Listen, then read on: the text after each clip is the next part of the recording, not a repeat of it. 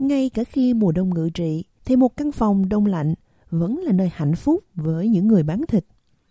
Việc điều hành một doanh nghiệp rất quan trọng và Daniel Sarah đang lo lắng về nguy cơ anh ấy có thể bị mất việc.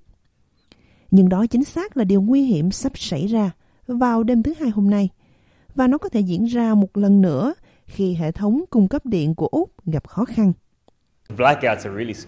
Mất điện thực sự rất đáng sợ, bởi vì tôi không thể để một cái tủ đông chứa đầy thịt bị tắt điện. Chúng tôi thậm chí không thể tắt nó trong 5 phút bây giờ khi đang quay phim. Vì vậy, hãy tưởng tượng nếu cúp điện một vài giờ, toàn bộ chỗ thịt này sẽ bị hư.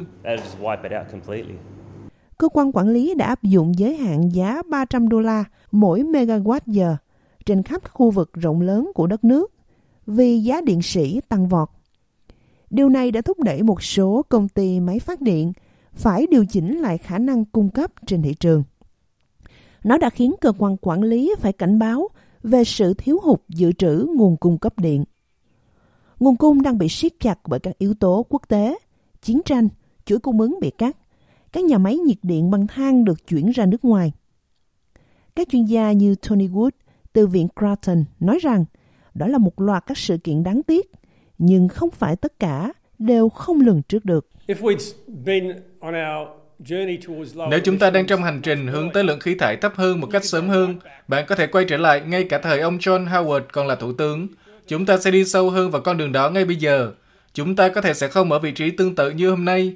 Tuy nhiên, chúng ta đã không tránh được chiến tranh Ukraine, không tránh được ý nghĩ rằng chúng ta có thể vẫn có một số nhà máy nhiệt điện bằng than trên thị trường, và chúng ta đang gặp phải vấn đề chúng ta đang nhìn thấy ngày hôm nay.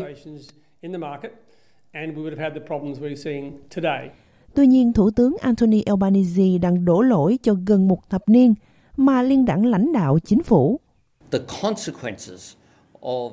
Hậu quả của việc chính phủ cũ không có chính sách năng lượng đang được cảm nhận ngay bây giờ.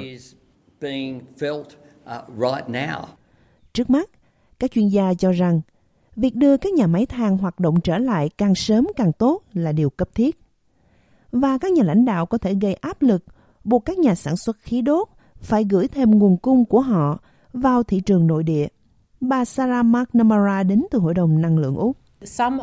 Một số vấn đề đang diễn ra sẽ tự giải quyết trong những tuần tới. Thế nhưng chúng tôi vẫn tiên đoán rằng áp lực tăng giá sẽ diễn ra trong tương lai gần. Chính phủ liên bang cũng có thể sử dụng cái gọi là kích hoạt khí đốt. Chương trình này cung cấp cho chính phủ liên bang quyền ra lệnh cho các công ty phải bàn giao nguồn cung cấp điện. Lao động đang xem xét quyết định này, nhưng các điều khoản hiện hành, bất kỳ thay đổi nào đều sẽ bị trì hoãn cho đến tháng Giêng.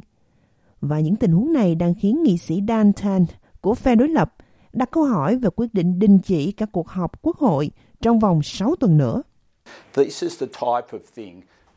Đây là làm việc kiểu gì? Câu hỏi mà chúng ta có thể đặt ra cho chính phủ khi quốc hội vẫn ngồi ở đó. Nhưng chúng ta sẽ không thể làm gì được cho đến cuối tháng 7. Tại sao? Và Bộ trưởng Năng lượng Chris Bowen đã phản đòn. Một điều mà chính phủ này sẽ không làm là thực hiện những hành động thiếu suy nghĩ. Đó là những gì chính phủ trước đây đã làm. Tình hình vẫn căng thẳng, nhưng được quản lý rất tích cực. Hiện tại, các gia đình và doanh nghiệp đang được yêu cầu tiết kiệm điện ở những nơi họ có thể và chuẩn bị cho các dự luật sắp tới.